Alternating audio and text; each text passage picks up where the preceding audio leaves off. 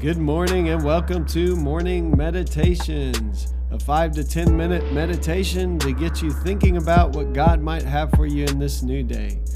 I'm your host, Pastor Nate Cook, so we hope you'll enjoy your meditation for this morning.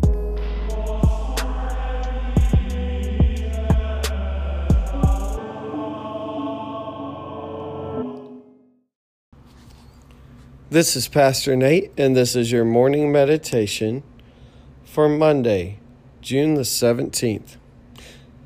Today we're going to be reading from Deuteronomy chapter six.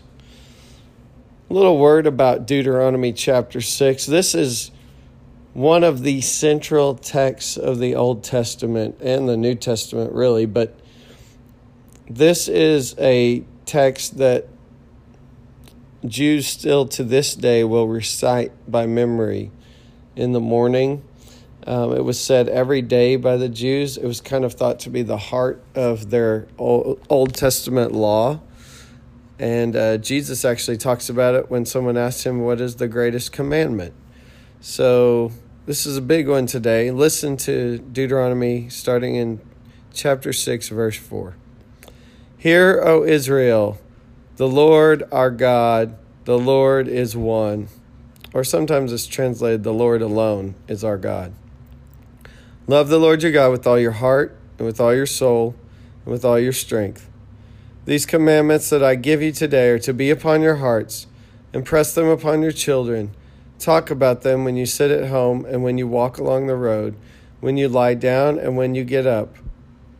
Tie them as symbols on your hands and bind them on your foreheads.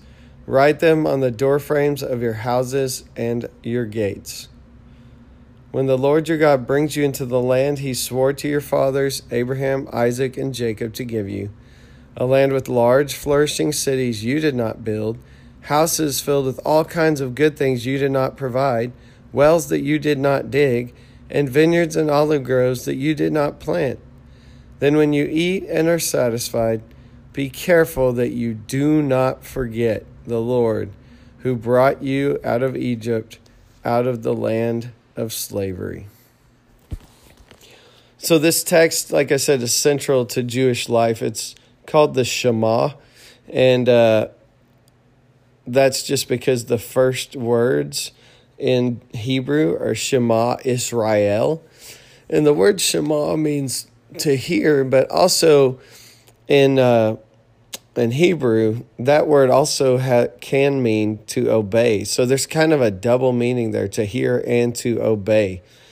And uh, the greatest command here in the Old Testament is to hear this command, love the Lord your God with all your heart, with all your soul, and with all your strength. Um. I was studying for this in a sermon not too long ago, and I I read some rabbis, uh, Jewish rabbis' understandings of those words. And, and the first part was, uh, with all your heart. The Jewish rabbis understood that word heart because it has two V sounds. Usually the word heart in Hebrew is often lev, uh, sounds like L E V, but there's actually a B sound. B's in Hebrew sound like V's. So with it's usually just one V sound. But in this one, it has two, levav.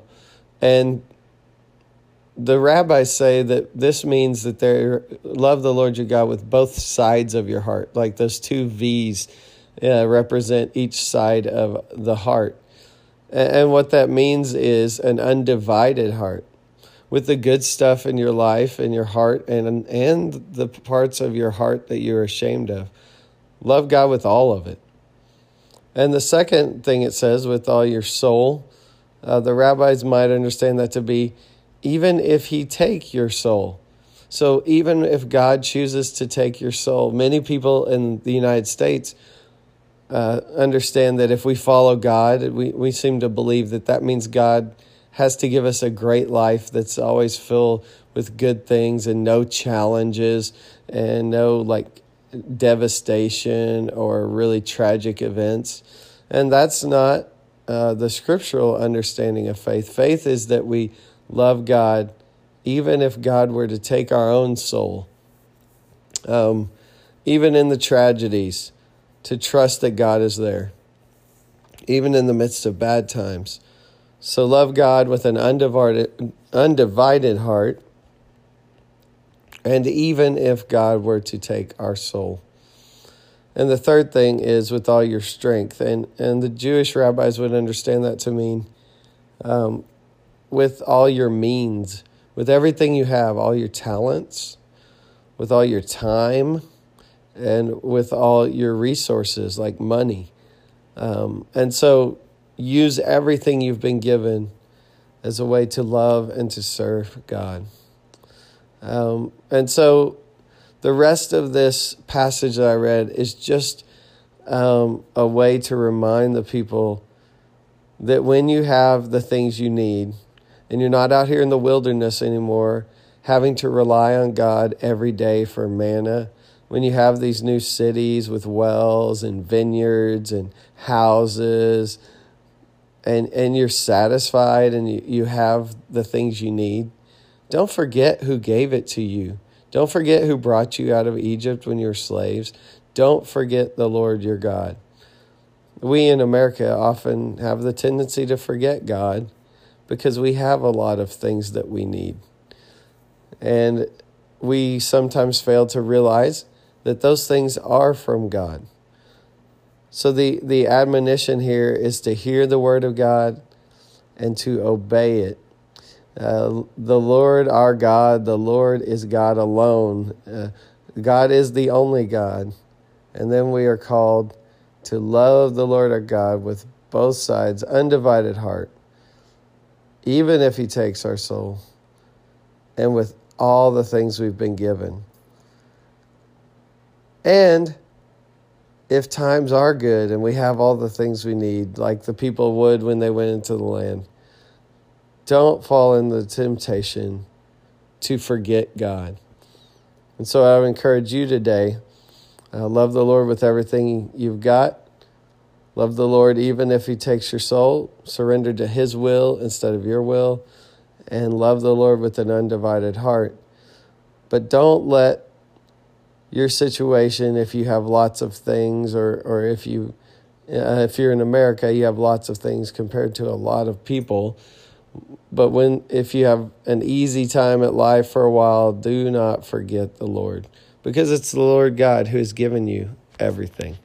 Hey, that's just a thought for this morning. I hope you have a great day. Well, thanks again for joining us for this morning meditation. Hey, do us a favor. Rate us on iTunes, or even leave some feedback about our podcast so that other listeners can know how much you enjoy your morning meditations. Hey, have a great day.